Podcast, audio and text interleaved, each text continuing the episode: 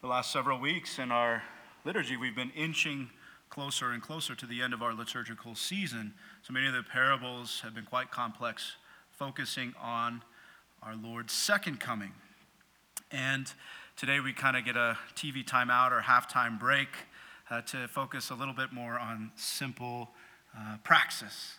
And that uh, second coming is a, a bookend in history, right? The first bookend is the coming of our Lord in time in the incarnation as he uh, grew to full stature under the care of our Blessed Mother and St. Joseph and eventually saved us through the cross and resurrection. And until Christ comes again, we have to live it out. For 2,000 years, the church has been struggling, trying to grow in holiness. And God inches us closer and closer, grace by grace, to the resurrection. That's the final culmination of things uh, for our theologians in the room, future theologians. That's eschatology, right? The study of the last judgment and the final things. And so all of our readings, all of our liturgy point us to that. But today, uh, Jesus reminds us what's really important uh, as we await that culmination of final things. What are we to be doing? How are we to be living? He says two things are important, guys love God with all your heart and love your neighbor as yourself. And that would have been a little bit shocking to his listeners. He's talking to a scholar, a teacher, and remember the Jewish ritual, the Jewish law observation of, of holiness, the holiness code. They had 613 or more rituals or daily prayers or rites that, that they had to prescribe and do uh, to attain holiness. And that old covenant perfection, Jesus sums up in two uh, commands.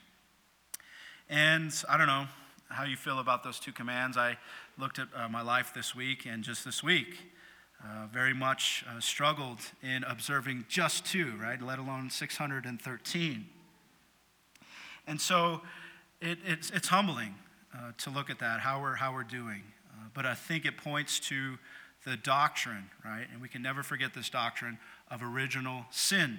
The reason why we struggle with concupiscence and sin is because of the consequence of our first parents. That's why Jesus comes in the flesh to redeem us and save us from that first sin. And if you went to daily mass this week, St. Paul is reflecting on that reality. He says, There's a law that wages war in my mind. I can never attain the good that I will to do. I, I never really do the good that I long to do, that I end up doing the evil that I don't want to do. And that dynamic he's outlining for us is that, that doctrine of original sin. But there's another doctrine that the church upholds, right? The law of grace, the law of the Spirit. Because of the death and resurrection of Jesus Christ, we have a new law operative in our hearts. Uh, that God's love poured into our spirits as we await that second coming, and God moving us, inching us closer and closer to holiness. And there are signs that this is active, that it's operative. Number one, the saints. Every generation produces saints. We've had saints in our generation. Right now, we're getting a lot of beef in the media for the uh, scandals and all of that stuff, right? But we've seen uh, tremendous saints in our time. So God is still here, He hasn't abandoned us. For me, what's been um, inspiring to see God moving us towards the resurrection of the body is to study the incorruptibles, those saints that their flesh has not decayed yet that's a sign of the future resurrection. We also uh, have Christ with us in the Eucharist, the scriptures, and also, again, that spirit in the mystical body of Christ and in the sacraments. So, little by little, God is strengthening us, inching, inching us away from original sin and that law of sin and death, and moving us towards the law of grace. What I want to do a little bit is look at the first reading. The first reading is the prefigurement given to the Jews in the Old Covenant of what Jesus sums up here in the law. In the time of Moses, we have to reverse back in history, right before Jesus, and God primarily worked outside of them to save them. Remember, they were slaves in Egypt. There was uh, treachery, there was drudgery, uh, there was lots of pain, and, and the people cried out to God, even Moses. And eventually, God heard their cry and set them free through mighty deeds and works that he, that he did for them in Egypt, the 10 plagues. He sent the angel of death to save them uh, from the power of Pharaoh to bring him uh, to his knees. Not only that did it stop, but God led them by power and might through the staff of Moses, through the Red Sea, part of the Red Sea, and day by day provided sustenance, provided food, manna from heaven, um, uh, uh the, the quail that they ate. But it didn't stop there, right? God continued to lavish his love on, upon them. He said, When uh, you fall to your sins through the biting of the serpents, I will heal you through uh, coming to faith through the, uh, the bronze serpents, and I will provide a place for you to rest uh, in the promised land. And day by day, I will be with you in a pillar of cloud uh, by night and a pillar of fire by day. So God was faithful to them each and every step of the way, but acted outside of them. So the reading that we heard, that first reading, is a reminder to the Israelite people not to get caught up in elitism, not to think that that salvation was just for them. When a, an orphan, when a wanderer, when a sojourner, when a pilgrim, or somebody hurting wanders into your camp, the only condition that Yahweh or the Lord uh, put on them is love that stranger the same way that I loved you every step of the way. That's what that first reading is about. It's profound. And it seems evident to us, but it was a struggle for them, right? And human nature, we tend to get into that tribalism. Oh, that person's a little bit different. They look a little bit weird. They have a beard or whatever we say or do, right? And we don't allow them to be in relationship with us. Okay? And so God, uh, through that first reading, is reminding them uh, that part of the covenantal commandment is to be charitable.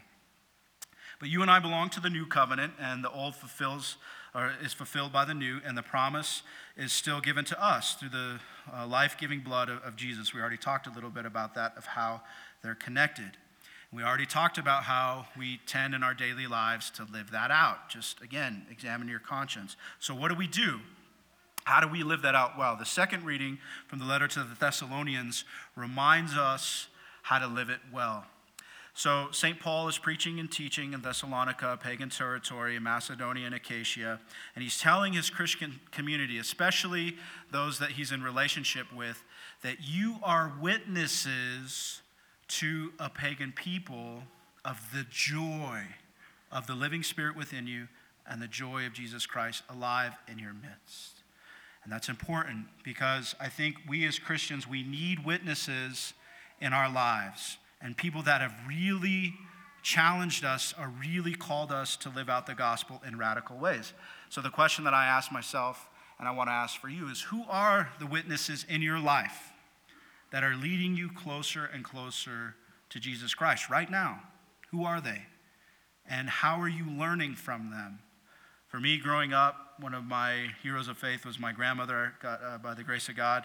Um, she got called home last, uh, last year. I got to bury her. And it was a great joy to be at her funeral because I got to speak about how she inspired me in my own faith life. She was happily married in the Catholic Church for 63 years, part of the charismatic renewal, uh, very faithful to her daily rosary, daily mass. And every time I walked into her house, she was, you know, Native American, four foot eight, very short woman, but full of stature. Don't cross her or mess with her, right? But she always had a smile on her face, and she could eat more hot chilies than anyone I've ever met. But she always had a loving disposition. She always had a joyful disposition. And she always had that sense uh, that she cared about you. Okay?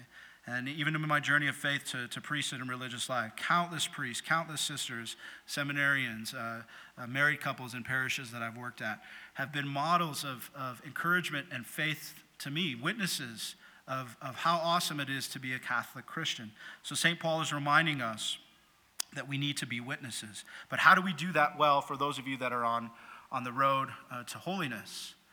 Okay, I think uh, Pope Francis has been reminding us again and again do not be that Christian that is sad or miserable.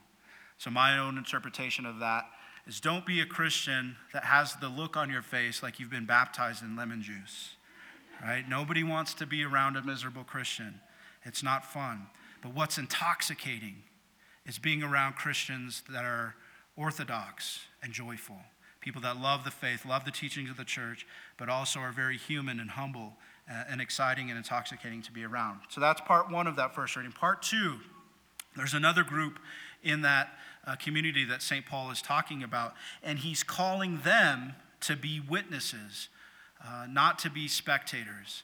And we love being spectators in our culture. Tomorrow night, I'm going to uh, get the brothers and we're going to watch how awful the Broncos are going to perform uh, against the Kansas City Chiefs, right? And we love to sit back and watch that kind of thing. We love sports, we love movies, we love our popcorn. and we love to be entertained. But being a spectator in Christianity only brings you so far. Eventually, Jesus Christ will call you by name and will call your number. And he will say, Okay, it's your turn to shine. I want you on my field. I want you in uh, the limelight to show others, to be a witness to others of my transforming love for you. And that's hard for us. It's scary for us because a lot of us feel unworthy, a lot of us feel insecure about our weaknesses, our brokenness, our sins. Uh, there was no more humbling experience for me as a friar. I've been in religious life for over 10 years. And when the friars came to me and said, Brother, uh, we want you to be an example and be a formator for your friars, for the seminarians. And I'm like, Whoa, wait a minute. Uh, I'm still being formed. I'm still learning about holiness. I can't lead others in that way, right? And, and, and we have to overcome that. And so a wise friar came up to me. Uh, some of you know him, Father, uh, Father John Lager. He said to me, Brother, maybe what the world uh, needs is not a perfect friar, uh, but a perfect trier. Okay? And that was, that was consoling to me, right? Uh, because uh, again and again, by the grace of God, He allows me to try to over, uh, overcome my weaknesses. And some of us have that, that insecurity struggle where, uh, well, until I master this particular sin, or until I'm not in the confessional again and again, week after week, I can't serve God or I can't be a leader for His community. St. Paul said that is false. Because when you respond and you struggle and as a witness for others, you enable, by your joy and your faith and your courage, a people that are far from God to come closer to Jesus Christ. That's the beauty of it, right? In our own Franciscan tradition, St. Francis was a profound sinner. If you go back and study his life, not the stained glass window St. Francis, but the actual historical St. Francis, um, he said, If God can use me as a sinner, God can use anyone. Okay, so we can't be afraid of our weaknesses, but let the power of the gospel and the power of Jesus attract others in our struggle and striving uh, for holiness. Lastly, the gospel to, to come full circle. Again, two simple commandments, right? He says, Love God, love your neighbor. And so, what this challenged me to think about this week if there's anything in my spiritual life, anything in my vocational life that's not leading me towards charity, and what do I mean by that? Any of my daily practices, right? My lectio, my rosaries, my hour of daily prayer, adoration, my service, uh, my fraternal interactions, uh, my relationships. If any of those daily practices are not leading me to be more charitable, then we have to pump the brakes on some of that. We have to say, wait a minute, why is this not working? Why is this not allowing me? What is the proof in my behavior that I'm loving more and more like Jesus. And again, I know we hear this um, from this, you know, Father Brian preaches on this all the time. We confuse uh, the word love. The culture is so confused about what love is. And I think if we get clear in our minds what Christian love is, then it becomes a little bit more attainable, a little bit more practical. Christian love is sacrificial, it's willing the highest good of the person that I love and care about. The highest good that we can ever desire for a human being is heaven. So notice what love is not. Love is not consuming uh, my brother and sister for my own pleasure. And, and I'm speaking to uh, myself and also the single people in the room. There's a great struggle right now, an attack against our sexuality to consume one another. But Christian love is to say, no, I love you so much and care about you so much that I want to respect your body and respect your immortal soul. Therefore, I'm going to be self controlled and care about you and walk with you and journey with you all the way to heaven to the degree that Jesus Christ gives me strength. Okay, that's for the single people in the room and for us celibates. Okay? The others who are married, who have the call to vocation of marriage, Willing the good of the other is making sure your spouse is journeying with you every step of the way through mercy, through forgiveness, through your uh, dedicated uh, energy to attentiveness to the care of their needs, anticipating their needs day in and day out. That's primary. Secondary, if you have loved ones, relatives, people that have offended you, have hurted, have hurt you, or uh, brought some shame upon you and your family, to work on with the power and grace of Jesus Christ to give them forgiveness. To give them forgiveness. The final nuclear option most of us don't experience persecution as Christians. Most of us are ignored, at the most made fun of in the media. Okay? None of us, I don't think, have ever been threatened by ISIS to lose our heads. Okay? God forbid that ever comes here. But Jesus tells us that you and I, if we're willing to love like him, then we even have to love that radically for our enemies. Why? Because if we choose to love our enemies radically, it can become the means of their conversion. Go to the place of sacrifice of Calvary, the good thief. As Jesus is dying, bleeding out every orifice of his body, his uh, uh, lungs are being crushed with the weight of suffocation. His heart is on fire for his Father. His heart is alive for his people, and he's forgiving every breath that he takes. Father, forgive them, for they know not what they do. Father, forgive them, for they know not what they do. And it allows and it enables a thief, a criminal, to find mercy. And it even goes further than that. It ends, allows a pagan, a soldier that wants to kill Jesus, stabs him with a sword or with a spear to find the font of grace. He said, Truly, this is uh, the Lamb of God. Okay? So we have to be careful when we get into those situations where we're bound by enemies to uh, try to wiggle out of our way. Right? God is in control. God has placed us in those situations, and He promises to right those wrongs at the end of time. But you might just be the means of conversion for that person. Two things that the gospel reminds us of. So, my brothers and sisters, this week, I think we're invited to live more profoundly, more intentionally, uh, the love that Jesus has won for us in, in Christ Jesus. Um, some of you in this room got to experience the Frassati um, bas- basketball camp here at Our Lady of Lourdes yesterday. And uh, Coach O'Connor, who's the vice principal here at the school, uh, gave us a really cool phrase about Jesus. He quoted Luke's gospel when Jesus told his disciples about his intent, his most passionate desire uh, to go to Jerusalem, right? That he intently set his will on going to Jerusalem. There was nothing that was going to stop him, there was nothing that was going to keep him in the way from being victorious in that way. Mr. O'Connor said Jesus went into beast mode, right? And that beast mode is an example to us of what it means to be passionate, to be loving, to be um, committed to not giving in to the temptations around us, to love, to love God, to sacrifice ourselves for the sake of others, and to love others, even those that we find difficult and hard to love. We need to pray for the grace to go into spiritual beast mode. And then he pulled me aside after the Mass uh, at 8.45, and he said, Father, it's also an, an acronym, the, the word B E A S T. If you pull it apart, it means be a saint. Right? Be a saint. You and I are called to be saints in this generation, to give witness and testimony to the joy and the power of the gospel uh, for those in this generation that are finding it hard to believe.